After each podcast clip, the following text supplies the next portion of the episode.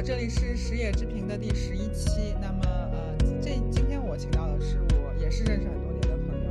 啊、过会儿让他自己做一个自我介绍吧。啊、我们今天要聊的就是关于去啊、英国留学这个水硕，就我们所称之为的水硕到底水不水？然后在英国的生活到底是什么样的？包括我们应该怎么去申请一个学校？啊、这样一些更操作性的知识，我们呃今天来探讨一下。那首先有请我的嘉宾来做一个简单的自我介绍。嗨，大家好，呃，我是小野酱的好朋友，我叫赵晨，然后我的同学生、学生和同学们都喊我叫钱老师，因为我的英文名叫 Chandler，所以他们都喊我叫钱老师，啊、所以今天很荣幸的来到呃小野酱的频道，然后和大家分享一下啊、我的一些工作经历啊、我在国内呢是做国际教育相关的一些工作，帮助一些民办学校、公办学校去开展的国际课程。然后现在呢，我所在的最大的一所学校呢，我们那个南师大的一所学校，啊领导特批让我到英国来进修一段时间，所以现在我人是在英国的，所以很高兴和大家来聊跟英国留学相关的一些话题。必必须得说一下，就是呃，钱老师在英国的顶尖高校，对，就是大家特别想去的高校。但是因为 因为最近大家对于精英都非常的厌恶，所以我们就不要就是一定要把它 highlight 出来去拉这个仇恨了。对，其实就是在这个行业里面读书读的时间啊，就是工作的时间比较长，有一定的经验啊，这个其实真的谈不上是，呃，这个就是因为学校好或者是什么样的。你这样说会不会被人你 被人剪了吧，你后面反正你自己看着剪。好好好，没事没事。嗯好，那我们就说一下，比如说，就你过往那么长时间的一个工作经验，或者呃来说的话，你觉得呃从你的角度来讲，英国的水硕到底水不水？因为很多人一提到一一看简历上写着英国学校，就会说你这个水硕。呃，我觉得你也在英国读过一年，对不对？你的体验是什么？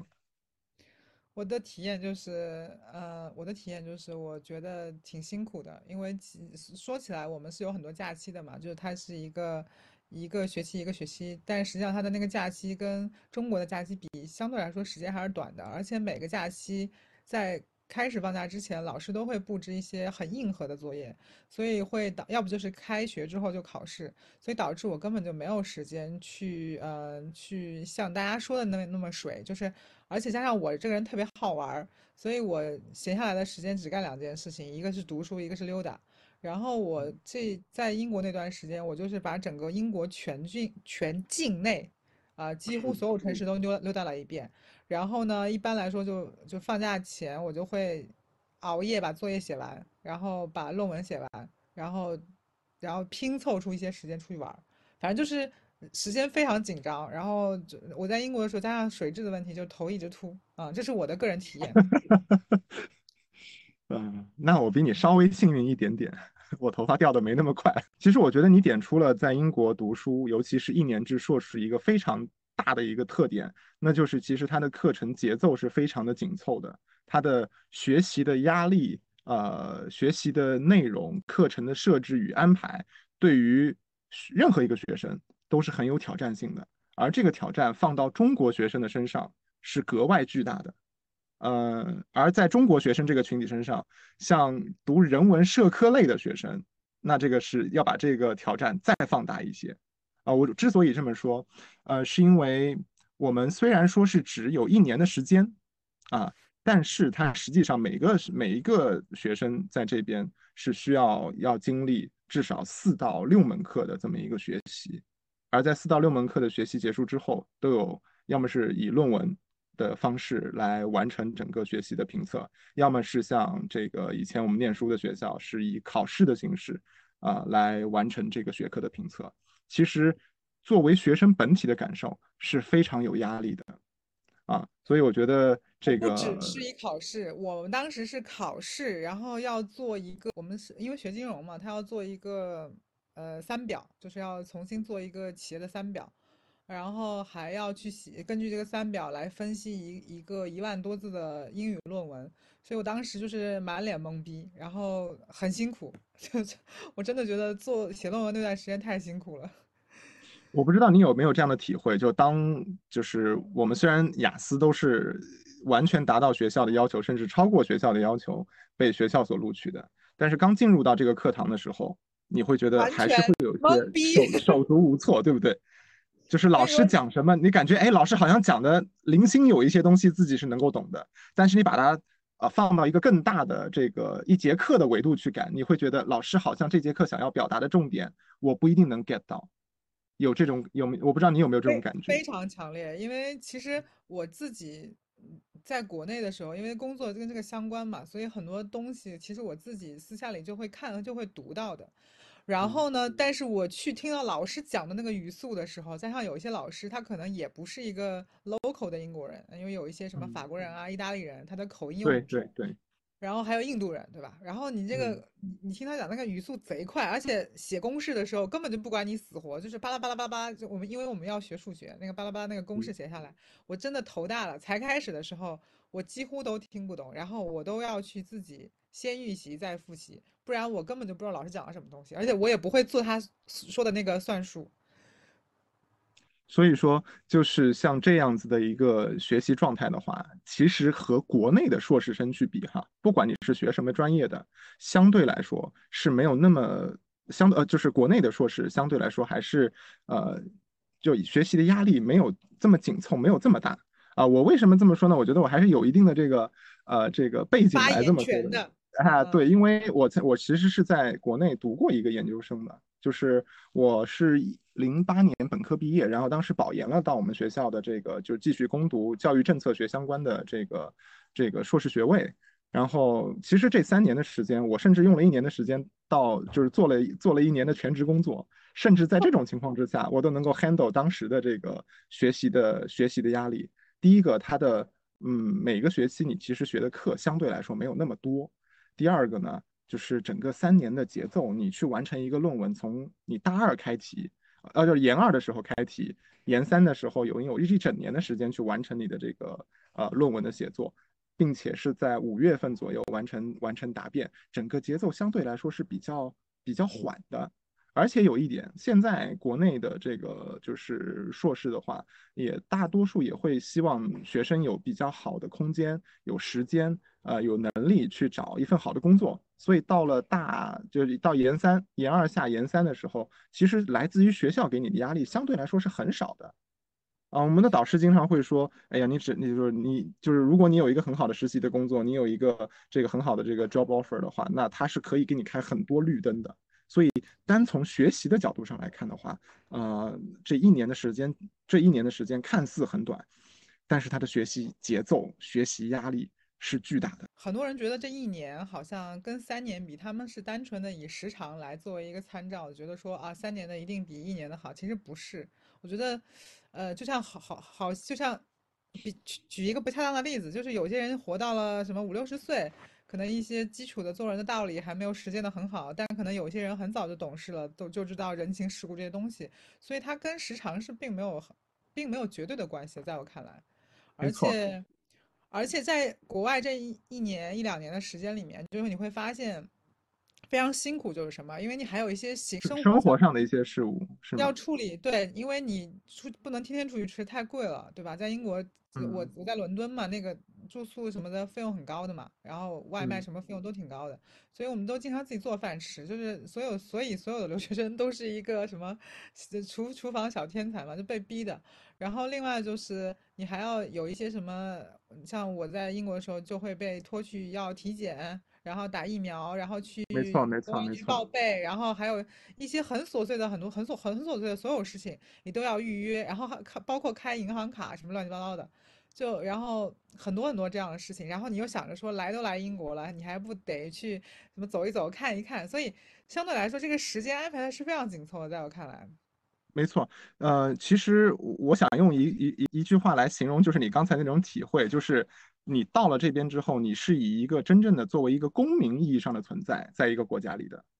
对是你自己作为一个独立的个体，作为一个独立的公民，在一个国家生存的。虽然之前你在读本科也好，或者说是在国内这个就是呃生活也好，我在国内也有一个研究生。那那个时候呢，其实就是我们是不需要在一个国家建立你自己的 identity 的。你要么是你有你在国内你有户口，你你和父母在和父母在一起，在学校里面，你学校会解决你的住宿，会有食堂，你完全不需要操心这些事情。而到这边，你作为一个呃，虽然学生是拿学生签证，但是学生签证是被归被归入移民那个钱那个类别的，所以你是算这边的正式的 residence。那么你就需要去你刚才说的那一套流程，你需要去警察局注册，你需要去这个医生那边去注册你的 GP，就是呃这个就是你的呃就是医生对吧？然后你你自你你在这边你需要银行，你需要自己去开银行卡，对吧？然后公交卡、银行卡，然后呃火车的那个火车票的那个卡、学生卡都是要重新办的，嗯。对，而像这些东西的话，就是我们先不谈英国的这个行政效率的这个低的这个问题，就是对于很多同学来说，他可能是没有这个概念，就是因为在国在国内读本科的时候，大多数还是父母会关照很多嘛。你像我读本科的时候，我妈还还在家里做了饭，从镇江给送到南京来呢，对吧？就是 感觉还是感觉还是更多的是把你当一个孩子在看。但是，呃，你脱离了那个环境，离开了父母的那个环境，离开了自己熟悉的一个环境，在一个异国他乡，呃，以一个移民的学生身份去开始一段生活，你这方面的压力也是很大的。呃，因为前段时间有一个人说，说我如果工作的话，一年能赚，比如说大学毕业可能就是二三十万吧，然后如果我出去留学的话，我一年要花。这么五十万这么多钱，甚至更多的钱，在在英国肯定要贵一些。他是去日本留学嘛，他是说要不要去这这个事情？因为你读了一两年出来之后还是要来工作，那我要不要出去读这个书？我一直觉得说就是就是见世面是很重要的事情，就是你可能学习啊或者学习成绩好都是次要的，就是你差大差不差就行了。但见世面以及跟不同国家人交流，然后以及打开你的世界观，我觉得是非常重要的。这。在某种程度上会影响到你后后半生很多事情的决策。去国外读书就是经历无价这件事情，我是很认同的。啊，当然，嗯，当然从某种程度上来说，你到海外去体验你刚才所说的那一系列的东西，去体去去体验海外的文化，去和不同国度的人去沟通，呃，然后学习不同制度它的这个可能对你的生活带来的呃启发，这些事情不一定要通过读书来完成，确实不需要的。但是如果能够在呃二十出头的这个年纪，呃呃去接触和体味，我觉得对人整体的发展，对于你人生的整个整个发展，还是有很大的价值的。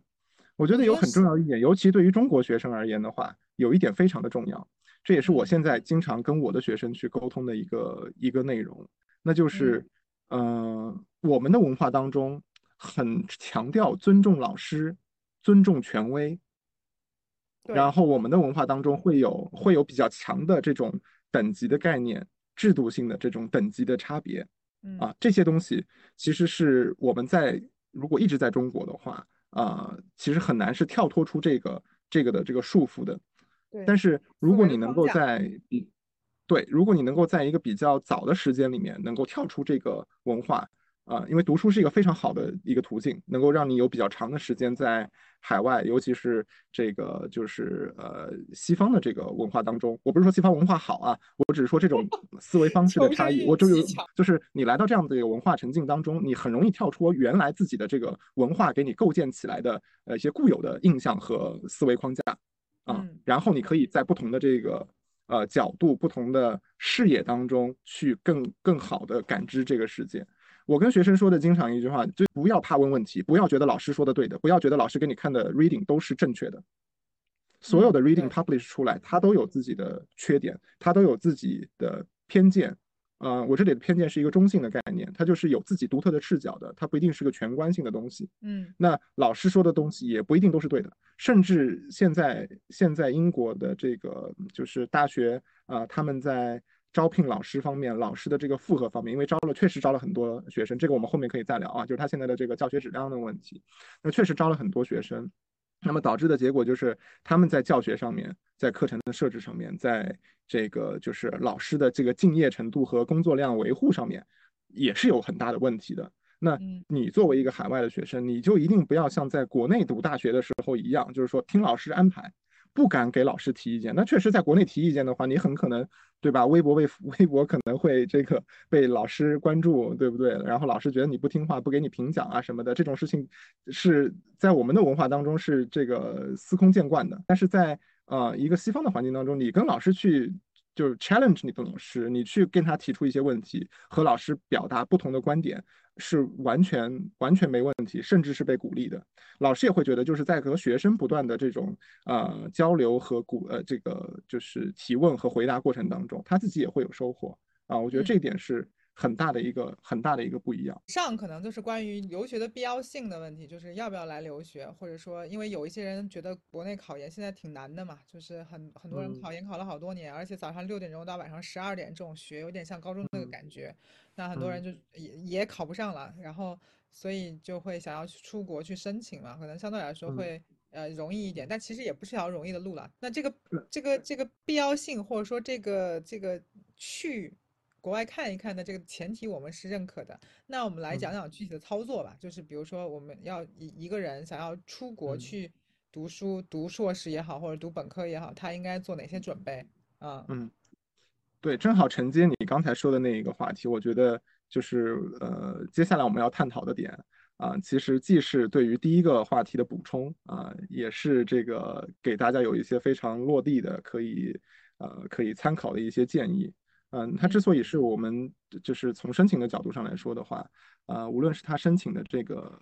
难度，还是申请的这个就是便捷程度，呃，你准你需要投入的精力，相对来说，我觉得和考研去比啊，和保研的咱们不算啊，和考研去比的话，还是要相对来说低一些的。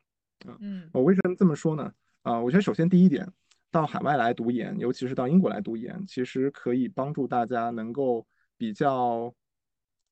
节约精力的去获得学历上的一个提升。这里学历上的提升，一方面是指你学位等级的提升，你可以以一个相对较快的时间获得一个硕士学位，并且是教育部所认可的。那第二个呢，就是在学校这个等级的层面方面，你也可能获得获得一个比较大的提升。啊，我举个例子啊，比如说像啊，我是这个本科是在南师大读的，那南师大可能在 QS 的世界排名当中是根本不着调的，看不到的，对不对？那么像呃，我是可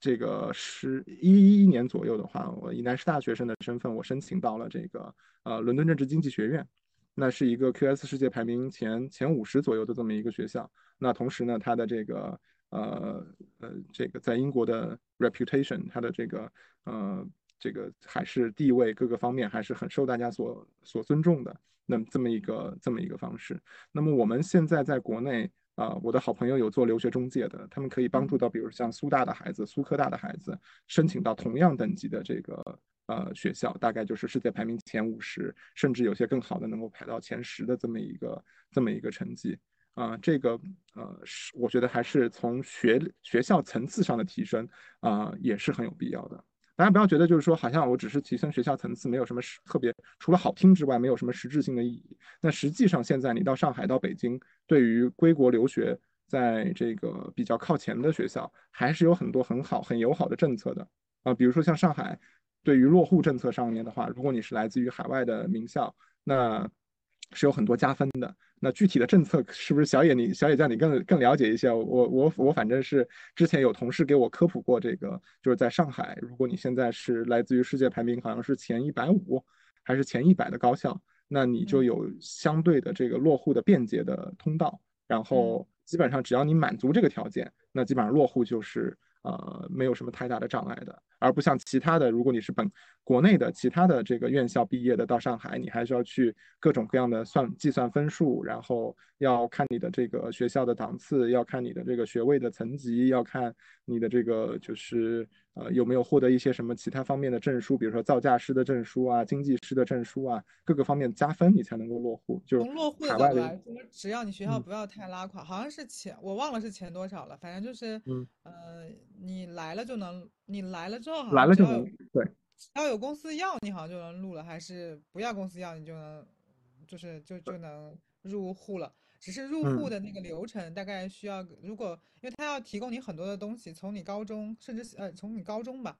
然后高中所有资料都要填填报嘛，所以相对来说就是要提供证明的这个流程稍微复杂一点。但但是，一旦你的证明材料没有什么太大的问题的话，就是很快就能落户的，就是它是一个非常好的落户的捷径，应该这么讲。就是从上海的角度来讲，就是北京我不知道啊，我只知道上海，嗯嗯，对，所以说像这样子的这个这样子的一个，就是也是一个优势吧，就是呃从呃叫什么功利主义的角度上来说，这也是一个优势，这比你在呃国内读完了，然后到上海去，呃到上海或者是北京这些的城市去落户的话，有一定的这个便利条件。那么我为什么说从申请的角度上来讲，它比考研要相对来说简单一些呢？呃，首先第一点，它没有特别。它不像咱们国内考研考啊，咱们不是说保，就考的话是是有一个叫呃，就是非常重要的这个考研的这个考试的。那这个考试你通过就是通过就是通过，你只能选一所选一所学校，然后你考这个学校就只存在两个结果，通过或者不通过。那你申请英国的研究生呢？呃，不管是这个渣男。你可以广撒网啊，就是好的学校你可以挑几所，中等档次的学校可以挑几所，保保底的学校也可以挑几所，并且即便是保底的学校呢，我相信你在给自己做定位、做选择的时候，这个学校的层级也会比你现在就读的学校的层级要在国际上的声誉要高很多啊。这个呃，我觉得这也是一个呃很好的一个地方，就是你不会在一棵树上吊死。你即便一个学校把你给拒绝了，那你可以申请呃其他的学校，你还是仍然有机会的。嗯，而且它好像一般来说，你只要申请上了，它通常来说就都就申请上了，就不像国内可能要先那个初试，对吧？初试是笔试，然后对对对，就很很折腾。对，国内还是相对来说更折腾一些，而且它时间战线是非常长的，所以，呃，从时间从从阅历啊，或者读对自己的个人锻炼啊，包括嗯这个时间成本来讲，我觉得可能国外的研究生是一个非常好的选择，就是我觉得英国的是一个很好的选择。那可能相对来说，你既然节约了时间，你相对来说就要付出一点，就是就是金钱的成本嘛。我觉得也是可以理解的，嗯，就是看个人选择吧，嗯嗯，而且有，我觉得有一点呢，就是，嗯，接触这样的一个申请的方式，其实也是让你能够知道，生命当中不只是考试。就我觉得这样的一个申请方式，嗯，它的优势在于什么呢？它会让你去思考如何去作为一个学生，作为一个就是个体，你的独特性的一个存在啊，我觉得这点很重要。嗯，咱们国内的这个各种体系的话，考试是考试是这个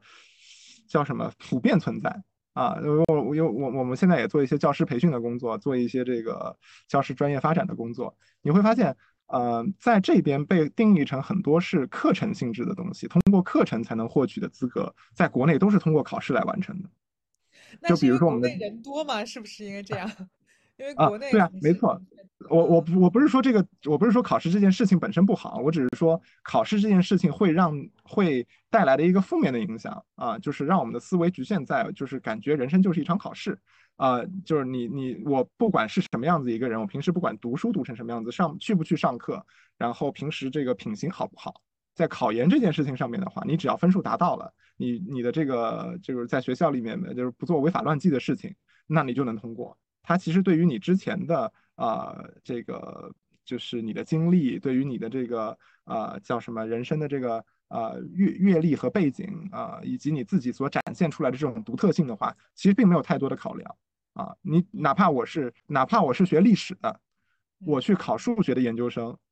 嗯，只要我能考上通过都没问题，对不对？但是在这个这个就是跨专业变得会容易一些，对。那么，在申请海外的时候，你当然也在申请英国硕士。当然，你是学历史的，你去升中、升升数学，呃，似乎也可以，也并不是不可以。但是，嗯，他就会要求你提供很多方面的这个，就是说明，就是你为什么你你要你为什么要学数学？你有什么样子特别这个 convincing 的，就是能够说服别人的理由，对吧？是，就是你为什么？第一个，你要你要回答一个问题，就是你为什么要学数学？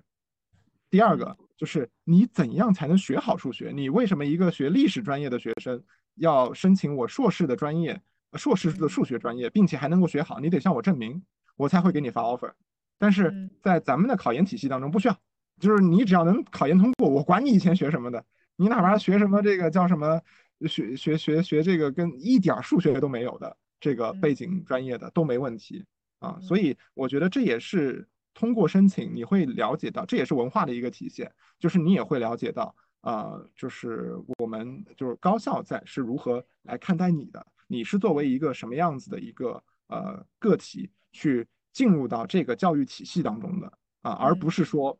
我就是只要完成考试就可以了。那你像我们如果的能力的锻炼是多方面的，就是比如说你再去跟，因为他前期要收集很多的你的学学学习成绩嘛，你要跟学校老师打交道，然后你还要去干很多很多这样琐碎的事情，包括我记得还要把你的学历。呃，成绩翻译成从中文翻译成英文，对吧？然后你你需要提。供很多的证明，那这些特别琐碎的事情，其实也是锻炼一个人的能力，而且呃，还有就是你必须必须要写 PS 和那个 CV 嘛，就是你算嗯。是也在这个时间里面也梳理一下自己的人生。然后嗯，PS 就是可能你要强调自己的独特性，你干过什么，你如何来证明你的独特性，并且你适合我们这个学校，就它有很多这种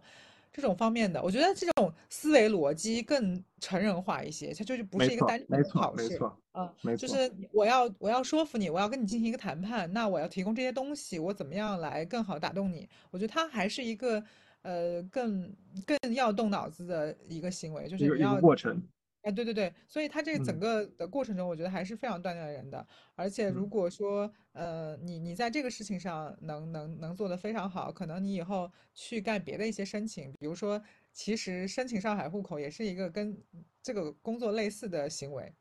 所以你如果干包括拉融资嘛，你项目你自己做个创业项目拉融资，其实也是一个道理。对，其实一样的，就是你要嗯，去根据你的目的地去来去去盘自己手上的牌有哪些，所，以这个思维我觉得还挺好的，因为呃考试的话它更开放性一点，就是你得学很多很多东西，然后怎么讲，就是很多东西还不一定考到了，好像你嗯，根据那个目的地去找去去拿自己的手牌，然后决策权在别人手里，好像这是一个相对来说更社会化的呃交流和谈判逻辑，我觉得，没错。嗯，嗯。我觉得就是，我觉得你这点说的特别好，就是它其嗯，实是一个思维路思维模式的一个转变，就是，你作为一个更成熟的个体去面对一个筛选的机制，而不嗯。是，呃，而不是说我只要考出高分你就必须给我。其实这种逻辑是稍微有点巨婴式的逻辑，就是啊，我对你你可你可不能这么讲，啊对对对，啊，对，这种就是嗯呃，就我只要考出一个高分啊，你就必须要录取我，这种逻辑其实是很强势的。呃可能是不 work 的，在嗯，时间更长的呃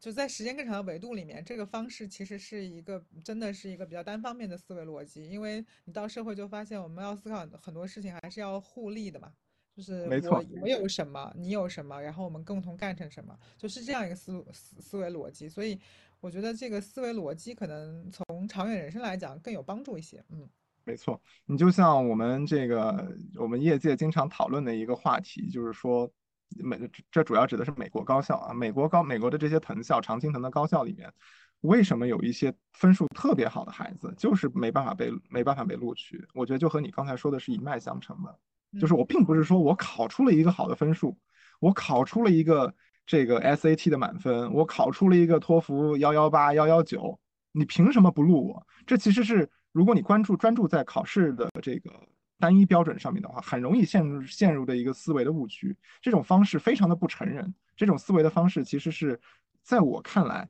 我觉得是有一些有一些强势和傲慢的嗯，我觉得傲慢是我认同的，非常傲慢，就是，啊，对，而且而且我我也会发现，比如说像呃国内现在有很多的那种呃国博士博士回国嘛，就是可能找嗯，工作找不到，他就觉得我是一个美国常青藤回来的博士，我为什么你你为什么不录取我去做这个工作？你凭什么不录取我，对不对？嗯对对，但从国内的高校来说，它可能有一个传统叫非升即走嘛，就是如果你做嗯，三年五年没有一个研究成果，那你就得走嘛，那可能就会造成一些极端行为嘛。所以，呃，我觉得可能还是得思路转变，就是从一个考试的考试的思维去证明自己的这个，去考试证明自己的这个思路行为，到我要攒局的思维，我觉得它更像是一个嗯攒局的思维。嗯嗯，没错。嗯然后从就是呃具体，比如说你需要提供哪些材料的话，我觉得网上这些信息非常的多。那嗯呃，我觉得在这里纠正大家几个可能会有的一个就是误区啊，就是呃，第一个呢是第一个误区呢是推荐信，就是我们有很多同学呢会把推荐信放到一个很重要的一个就是就是重要的准备材料当中去，觉得我要找呃越牛的人给我写推荐信越好啊，我要找级别越高的人给我写推荐信越好。这个是不是中介给我们灌输的一个思路啊？因为中介经常就会说说，那你找到更牛的人，那说明你的社会关系圈层很好呀，就中介会这么讲嘛？嗯。嗯，嗯但实际上呢，就是，嗯，我们认识很多这种去做初轮筛选的这些这些老师，就是他们会给我们一个很明确的一个表达，就是说，呃，推荐信是要找你能够了解你、证明你能力的人去写是最好的，而这个其实要求，呃，说高也高，说不高也不高，因为可能最了解你的人、最熟悉你的人就是你的本科班主任。或者说你的辅导员，他最了解你，对吧？这个是呃，能够你去链接他们是一件很容很容易的，很容易的一件。他不是你的任课老师，哎，这样的话有用吗？当然有用啊，他可以作为你的这个，就是他是你学习的一个见证者，他能够知道他，同时他知道你的成绩啊，他可以给你做成绩的证明啊，他知道你的成绩，你的全关性的成绩他是知道的。你是你们班，比如说在学习，比如说五个五十个人，你的成绩排名。多少是多少 percent，top 多少 percent，它是能够有一个就是相对来说，呃，比较官方和权威的一个证明的。然后他也是跟你接触最多的人，他对于你的品格，对于你其他方面的能力啊，是更能够有更能够这个提供有说服力的证明的。其实这样的人，一个就是导导员是比较比较比较适合的一个，对吧？我不是说比较适合啊，就是以以一个标准来看的话，最重要的。是熟悉你，并且愿意优点呈现给海外高校的，我觉得这个是最重要的一个最重要的一个点。你去找学校的校长去写推荐信啊，也许你们在某些场合有过一面之缘，或者说在一些活动当中有有过一些交流，但是你和你和校长的互动的这个频次和你和辅导员。去或者说你们的这个本科班主任啊，我们现在学习学校学校本科里面也会有很多这种叫本科生导师，你和他们的接触时间一定是更长的，他们会更了解你，也更有说服力，在海外的高校看来能够证明你的能力。在中国写推荐信不都是中介写好了之后让老师签名吗？对啊，这不就是问题吗？这不就是问题吗？你这个是一个作假的一个问题嘛，对吧？就是呃，这也是为什么咱们的推荐信呃可能在。很多情况下并没有那么多的 credit 的一个呃，没有那么多说服力的一个很重要的原因。还有一点，老师很多的英文写作确实真的不怎么样，他只能靠中介。你现在通过翻译软件，通过翻译软件，通过 ChatGPT 是可以把这个问题解决，是非常容易的。我觉得就是呃，要找了解你和认识你。从写推荐信的角度来说，比如说我我的任课老师是你，假设，呃，我们班呃我们班有四十个人。然后可能有十个人都要出国，对于老师来说，这是额外的工作量。很多时候，比如说你可能只愿意写那一两个人，然后像我这种假设考考试比较靠后的，对你也没有那么热热情的小学生，你就不愿意了。所以老师可能在某种程度上也是因为是我的学生，但我我又不好推辞，我只能用如此的下策，就是你写好了之后，我签个名就完事儿了，对吧？即便是对于自己喜欢的学生，也有可能会这样子。我在申请这边的这个就是进修项目的时候，也是一样的，就是呃，请我以前的老师帮我写的推荐信。那么他我们的做法是什么呢？就是他会要求我把我的呃履历列出来，就是我在毕业之后又做了哪些事情，因为他可以证明呃我之前在学校里的这个成绩和写论文的一些情况。那对于我的科研能力是有一个比较比较比较高的了解的。那他对于我毕业之后这段时间的东西，他其实是不了解的。所以他是要我先把我毕业之后做了哪些具体的事情去列出来，然后他具体推荐信是怎么写的，我还真不知道。因为呃，我是毕竟我们现在这个呃整个整个整个操作都是遵循着这个学校的要求和规范的，就是我们没有找中介，然后呃老师的推荐信直接写是给到老师的这个邮箱的。然后老师写了什么，我们其实也是不知道的，啊，所以就这种方式的话，其实更符合嗯学校相对来说的学校的这个要求，这是这是这一块。当然啊，就是从一个更大的维度去讲，你的文书包括推荐信，包括 PS，在你的招生录取过程当中起到的作用，呃，有多大呢？啊，我觉得也是要打一个大大的问号。点大。哎，对，也是要打个大大的问号。这个在就是对美国可能不一样，但是对英国来说的话，我觉得还是呃我有信心去这么说的。我觉得是没有你的绝对的学术成绩来的重要的。呃第一是绩点，第二是学校。嗯，对我举个例子啊，我举个例子，就是呃，当然这是讲的是本科申请啊，但是我觉得是思路是一样的。那呃，剑桥大学它在录取本科生的时候啊，因为接下来有很多学院，它会把大家的这个要求都列出来，然后里面明确有关于 PS 的有这么几个学院，比如说像呃，就是圣圣 Catherine，就是圣卡瑟琳学院，它在它的官网上面明确的标出来，我们不会参考你的 PS。因为我们知道，在写作 PS 的过程当中，在写作个人陈述的过程当中，有很多的外部的力量可以来帮助到学生。如果我们过度参考个人陈述的话，那对那些家庭背景受有缺陷的孩子而言是不公平的。我觉得这很这很这很好理解。就是这在他们看来，我写作我写作 PS，他们没说推荐信啊，推荐信是肯定不可能让别人帮忙写的，只是说 PS 这件事情，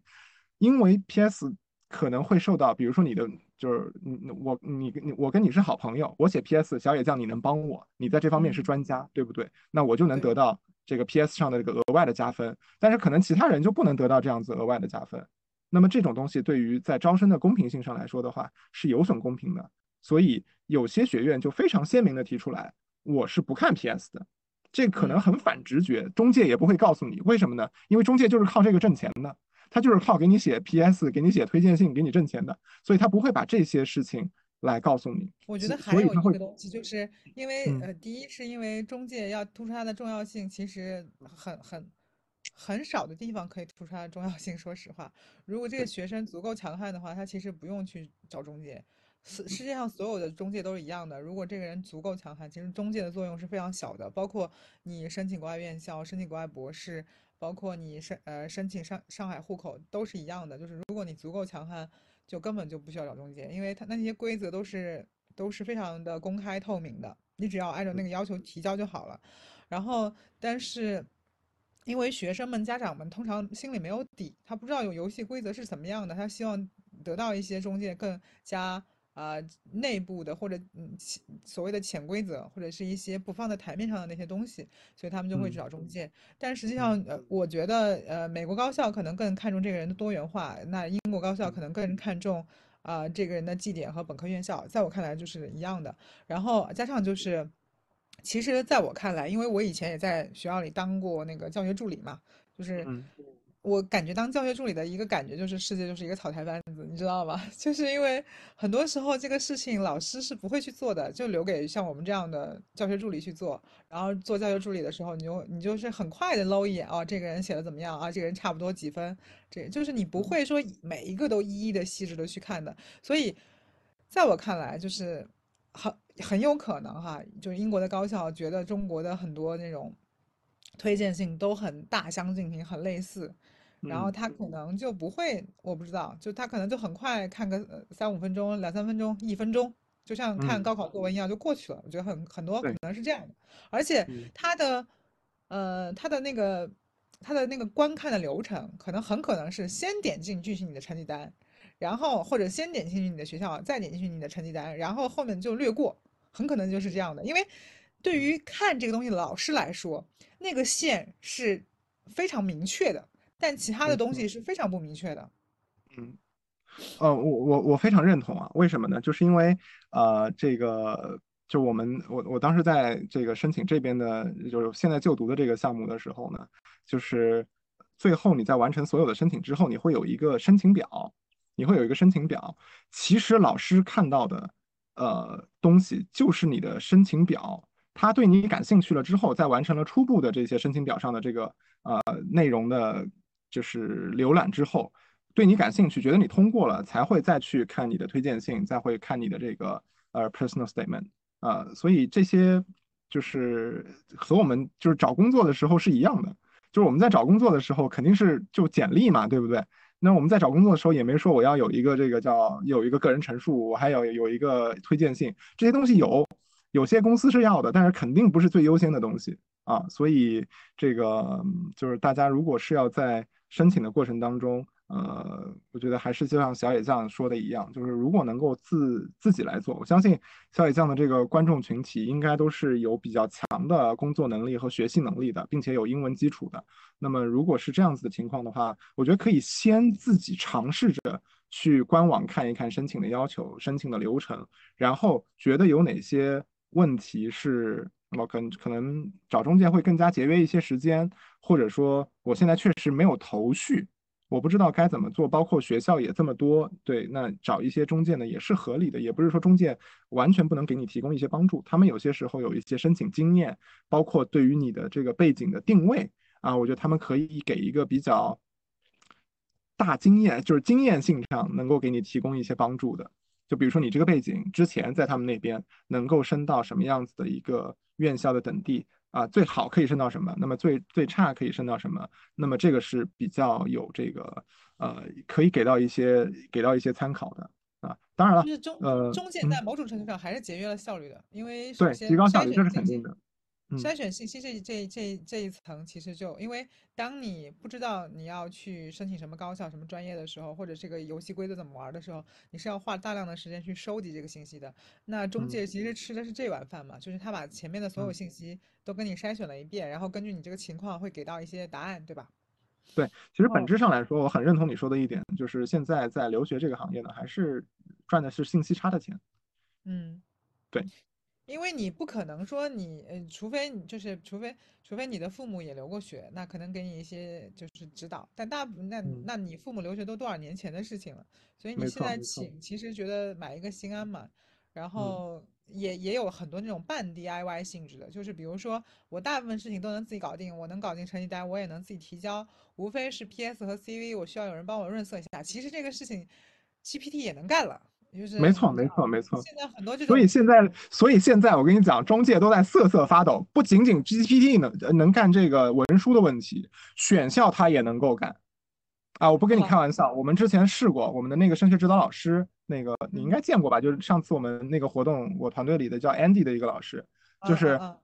他他把一个学生的背景大致背景，当然他是申请本科，大致的背景给输了进去，然后嗯，请他根据他的 A level 成绩给出一个选校的选校的一个建议，很靠谱。我觉得 GPT 做到这一点一点都不足为奇，呃就对，就是我很靠谱。也就是说，我刚才讲的那个，就是中介可能还呃还有的这个这个不多的价值之一，就是通过经验帮你来定位这件事情啊。ChatGPT 在新的一轮的这个，就是好像十一月份是不是有一个大更新？因为我那个同事跟我分享的时候，就是说就是在最近的这个更新里面，它的这个数据模型，这个就是对话的对话的模型给出信息的这个准确程度，他觉得又上升了一个层次。那么我们现在在选校的时候，呃，是确实可以通过它来做一些初步的一个筛选。我觉得，如果说你你是已经工作了，然后啊、对这些工具都很熟悉、很了解，那你完全可以尝试着呃自己去搜集信息，在 ChatGPT 的这个帮助之下去找找到你的这些学校，然后点进到这些学校去看相关的要求，自己符不符合，然后这个去再确定啊、有哪些事情，看看它的官网上有哪些是材料要提供的，大差不差，没有太多的呃复复杂性的东西啊。可能我觉得在这个过程当中，对于很多申请者而言，最大的一个挑战，呃，不是 PS，也不是推荐信，是考雅思或者考托福。我觉得这，一点可能真的 考世界上最贵的最贵的铅笔和橡皮，两千二，呃，是吧？就是呃，我觉得对于比如说你是本科刚读完，直接去呃申请海外高校的，那我觉得可能你的学习习惯，这个学习的这个呃，就是叫什么，这个模式可能还在。手感还在，对对对，这个考试的嗯，感觉也还在。那么。对于像像咱们这种已经工作了，在社会上面浸润了很多年之后，你再想去就是专门的去为考试去做一个准备的时候，还是这个这个还是有一定的还是有一定的难度的啊，要更加的，也第一是杂事太多，你要你要你要嗯。就是你晚上要保证你的学习时间，你要把杂事都弄开，然后你要保证你没有那个应酬，所以嗯，心静下来是我们这种工作的人的第一步，然，后再谈学习，就是你那个手感啊，包括你的学习时间啊、手感啊，对于很多东西的这个思维模式啊，因为你如果是一个学生一以贯之的话，你甚嗯。至都不用怎么去背那个单词，因为你那个还还热乎着呢。但是你时间久了，你真的，还是得背单词，还是得自己练习口语和那个写作。而且中国嗯。学生口语和写作是非常难过的。没错，我其嗯实，呃，我我我是在国际教育里面工作嘛，那所以其实我的英文基础还是还还是很不错的，但是因为就我们现在学校当时录取的这个要求是写作必须到期嘛，嗯，这个你你你知道，就是写作到期对于中国学生而言的话，其实非是有很大常非常恐是有很。大的挑是有很大的挑战的，所以我当时这个是真的花了大概有一个月左右的时间，就是那一个月的时间，我基本上工作是是我的这个这个优先级排的很低，我每天早上八点钟之前，就是七点钟左右到学校，然后一直到九点钟之前，我的同事都是不会找我的，就是这两个小时是我专专心心来学写写作，然后那个。然后去这个就是攻克雅思写作的这么一个这么一个时这么一个时间。写作到期简直就逆天了，我跟你讲。嗯，不过还好，我这我是一次性就是只考了一次，我预计是要考两次的，然后我还是一次性就一次性就通过了，还是还是挺开心的。那么同时在这里面，我也我也觉得在这个新的时代，一定要运用这个，就是因为很多同学考雅思也会找机构嘛，对不对？那我觉嗯得就是有条件有能力的话，用好用好 AI，用好 ChatGPT，真的他们的效率比雅思机构的老师在有一些方面效率高很多。啊，我举嗯个简单的例子，呃，我的写作呢，就是一开始我最最担心的一个问题，就是就是写了之后就没人改嘛，咱们嗯，写了之后都希望找个老师改一改，对不对？对，改是要付费的，在网上啊，改啊对你改。对改你是要付费的。那我我我那个我的我就是我们学校的 ESL ES ESL 老师呢，他就帮我做了一件事情，他去训练了 ChatGPT，他把雅思的写作写作评分标准，啊，呃，给给输给了这个这个 AI，然后呢，他还把不是有剑一到剑十剑剑十七还是十八嘛，他不是后面有范文吗？嗯把范文给到 AI，然后告诉他这这篇文章官方给了几分，然后呃把这些全部输进去之后，ChatGPT 大概就能够根据这个雅思的评分标准给你写的文章去，首先第一是打分，第一打分，第二呃呃会根据你的文章的现有的这个内容和水平啊，给你一个改进的意见。就比如说你想达到七分，你这个文章得改成什么样子，嗯然后还可以给你生成一个范文，就是你这个文章，这个如果要写成八分，这个话题以你这个这个这个这个这个这个这个叫什么？你你提供这些内容，你大概要写成一个什么样子？这很这些这我刚才说的这些东西，五分钟之嗯内是能够完成的。但是你如果要在外面找老师来帮你做这些事情，我觉得至少得俩小时，我觉得至少嗯。得俩小时，对不对？嗯，哦，然，后还有一还有一个 AI 可以给给到这个我们备考很好的一个关于雅思雅思的一个帮助的，就是它可以给你提供思路。就我们有很啊，多同学在写雅思写作的时候，经常会觉得我没有观点，对不对？你想这个观点确实要想很多，然后，你可以把一个题目给到 AI，你可以给到嗯。ChatGPT，然后说，哎，我要写这么一个，你能不能告诉我，我可以从几个方面来写？对，我不过我们现在在这边这个这个学校教一篇 essay 嘛，然后嗯。呃也是这个我给他去训练，给他读大量我这个领域里的这个文章，他产出嗯。是很难的，就是这点上，我觉得现在是他的一个瓶颈，就是 original research、嗯 original academic idea，我觉得嗯，是他现在根本就是就是我们人之所以还有优势的一个 重要的原因，就它可以完成一些大陆货的东西，就雅思写啊，作就是很典型的嘛，就是大陆货的观点嘛，就这些东西你在呃网上是能够搜到的。哎，其实我觉得有一点参考呃比较比就是什么事情 ChatGPT 能做，什么事情 ChatGPT 不能做。我觉得有一嗯件事情就是你，比如说我要写一个 research proposal，在我这个领域的，你在网上有没有这样的信息？如果没有这样的信息，那你就你找 ChatGPT 是没有用的。那我现在嗯研究这个中国的这个国际教育的政策，这些东西嗯，的话，是一个在非常专业领域里面的这个学术学术。细分，非，常细它是小的一个领域。对，在网上是没有相关的信息的。嗯，那对，除非是我们这个领域里的老师，你可能能够找到一些东西。呀，呃，你它是太难了，你这个对，太小了，这个领域非常小嘛。嗯嗯，对，所以所以从这个角度上来说的话，ChatGPT 有它的局限，但是在帮助大家备考雅思，呃，尤其是写作和这个口语方面是很好用的。我因为口语我我自己口语还可以啊，所以我就没有没有找 Chat，就是没有用 ChatGPT 这个工具。然后，对，但 GPT 是有一个是有一个插件的，是有一个插件，你可以就是呃有一个插件，好像我我 ESL 的老师给我推荐过，就是说你可以和他来对话，然后他可以像帮助你提升写作一样，然后给到你提升口语的一些建议。啊，我觉得这个是真的很，我觉得口语到六点五是挺简单的，但口语到七或者八就会非常难，因为没错没错，嗯，因为你你你其实你比如说你自己有一些工作经历，然后有一些看过的一些东西，你有一些语料嘛，你到一个六点五，我觉得还是容易的，往上走就是你要表现出极大的这种呃专业性或者说这种及时性，就是这个东西，我觉得就如果我不训练，我还觉得挺难的，如果训练一下可能还好。然后写作真的是硬伤，就像中国人痛很多痛中国人痛苦写作文一样，就是一样的，就是世界的悲喜在这件事上是相通的。嗯，而且我觉得就是写作本身的提升啊，它并不是一个怎么讲，就是说是别人能够帮助你很多的一件事情。我觉得这不是的，写作本身是一个是一个你你自己要不断的去写，你不写一定是得不到提升的。你去听很多老师去讲课，你去看再多的视频，老师教你怎么去写，呃，这些提升都是有限的。什么一看最重要就会，一写就废。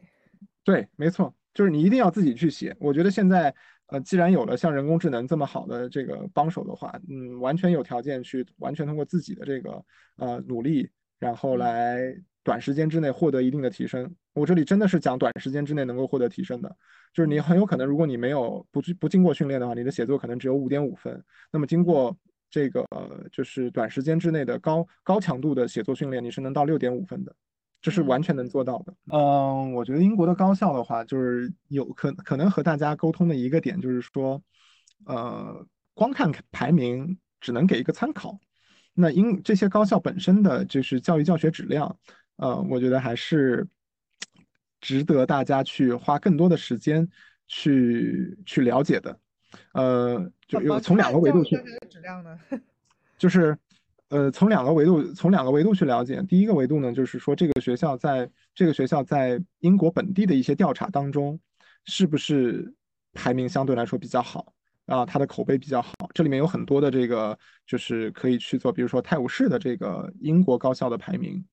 啊，泰晤士高校的这个，你的意思就是说，QS 泰晤士还有一个啥？呃，还有卫卫，还有还有卫报排名，包括咱们交大的这个排名，其实都是它都是都是排名的参考。但但是排名除了头部那几个高校变化不大，但后面的高校变化都挺大的。没错，这是这是这是一个这是这是这是一个很很明显的一个现象。但是呢，呃，我觉得可以从这几个点，就是第一个就是，呃，虽然说排名的变化有些会比较大，但是它在细分的那些分数上面，你是看出来，你是可以知道它变化原因。今年提升快是因为什么原因？就比如说曼大，它之前其实排名相对没那么高，它为什么能够之现在一下子蹦到这么靠前的位置？就是因为它一下子出了好几个诺贝尔奖，在二零一零到一一六年这几个这个时间段的时候，哪个领域出了那么多诺贝尔啊？啊，你可以具体去了解我，我有有就是应该理工科方面的是出了很多诺诺奖的，然后导致它排名一下就上去了。那么科研的排提升对于你的本科教学其实是呃对于你的这个学生的教学呃影响是很少的。嗯，就是你多你你这个学校出了一个诺贝尔奖，可能学校排名提升了提升了十位，但是你的教学质量没有提升，甚至是倒退的都有可能，对吧？啊，就是这个呃，我觉得可以，我我我我我就是回到我刚才说的那个。点上就是看，但是中国的中国的 HR 不看这些啊，中国 HR 就看你的学校排名啊。那就是从另外一个维度，就是你读书的这个就是目的性的东西去看嘛，就是你综合起来看。我只是说，呃，你最后都要做权衡，呃，只看排名，只看排名只是一个维度。我只说你有其他的维度可以去看的，这个对于你的就读体验可能是会有比较好的提升的。比如说像呃，我一直说英国有有一所宝藏学校是被国人忽视的，这个学校叫杜伦大学。啊，确实，但它那个地方确实很偏，它 New Newcastle，嗯，啊，Newcastle，对对对，嗯，那像像杜伦大学的话，它其实 QS 世界排名也不低，也能够排到前一百，但是呢，你去问问英国当地的人。问问这个就是在英国读书的，呃，这个就是英国英英国本土的人，他们对于像呃杜伦这样的学校，对于像圣安德鲁斯这样的学校，其实是非常非常的喜欢并且是推崇的，这个和他们的世界排名是不相匹配的。你问一个英国人本，你问一个，对你问一个英国本土人，你觉得是杜伦好还是曼曼大好？我觉得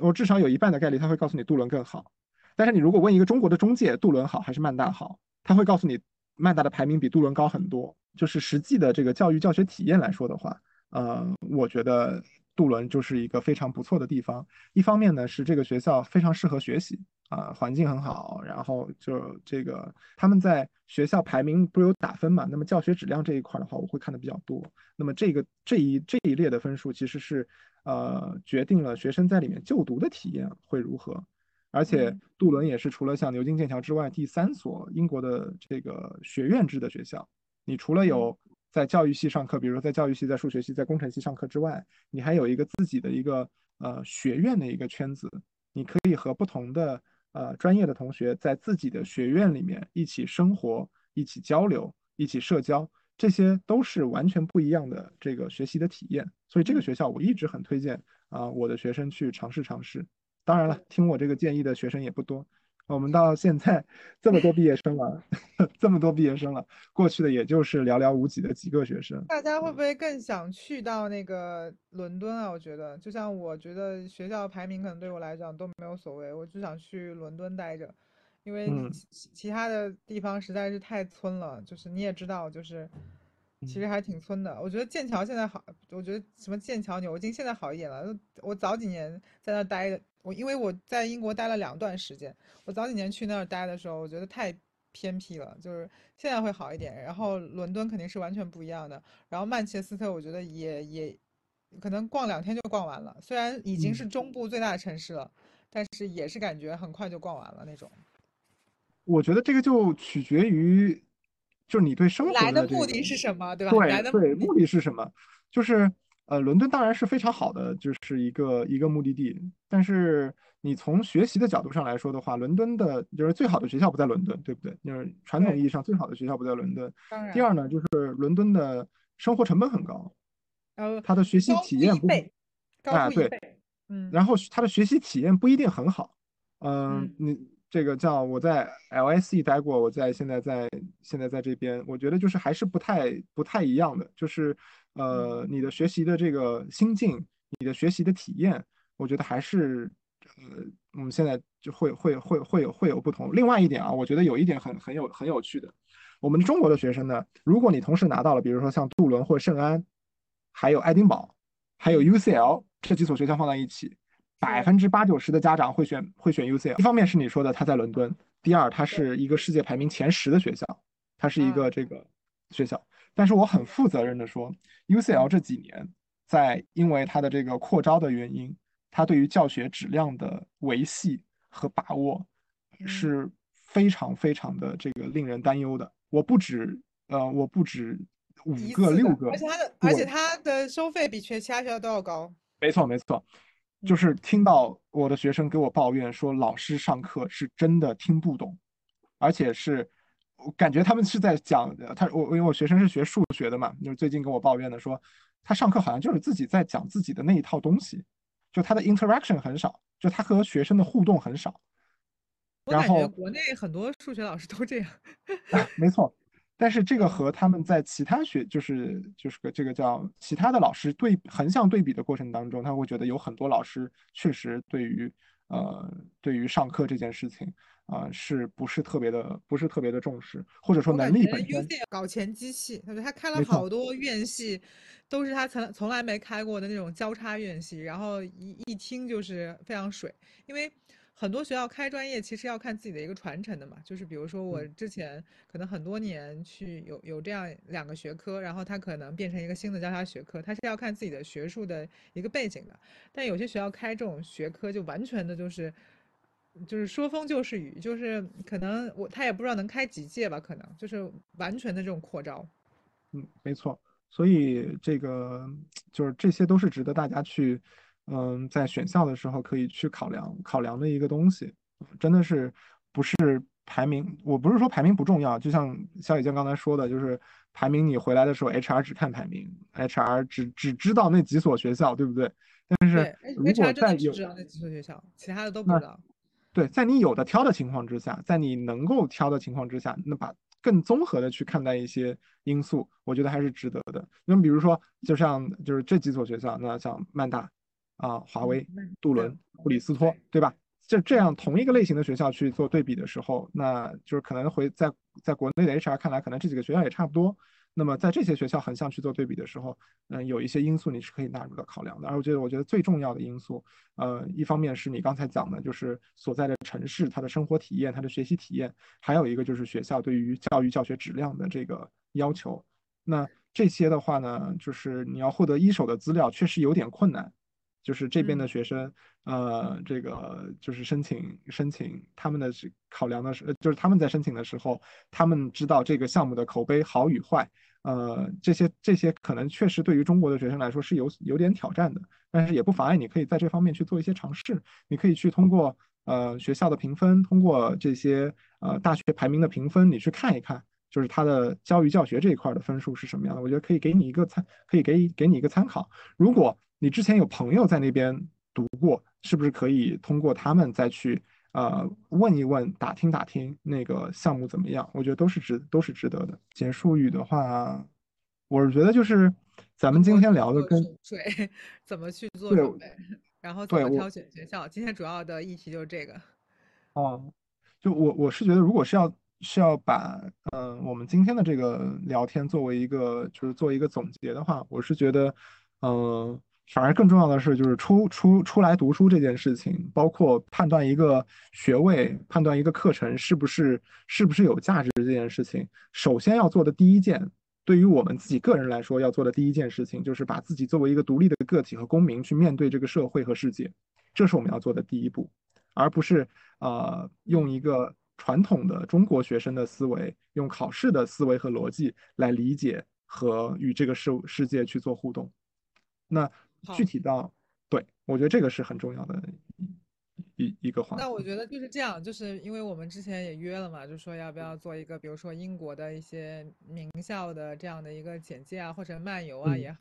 然后我们再约后面的时间，比如说杜伦它好到底好在哪里，然后布里斯托它有什么样的特点？因为我觉得英国其实虽然大家都说英国，它的其实它还是很有多样性的，包括啊伦敦有很多就全世界各地的人都来这儿。然后很多土豪们也都来这儿，因为它对富人的缴税来说还是比较友好的。然后还有比如说英格兰、苏格兰，包括北爱尔兰，他们之间有什么样的一个区别？其实还是有很大区别的。只要走完之后，就发现英国真的很不一样，因为中部和南部就就风格就已经很不一样，而且口音也很大差别。没错。好，那今天先这样。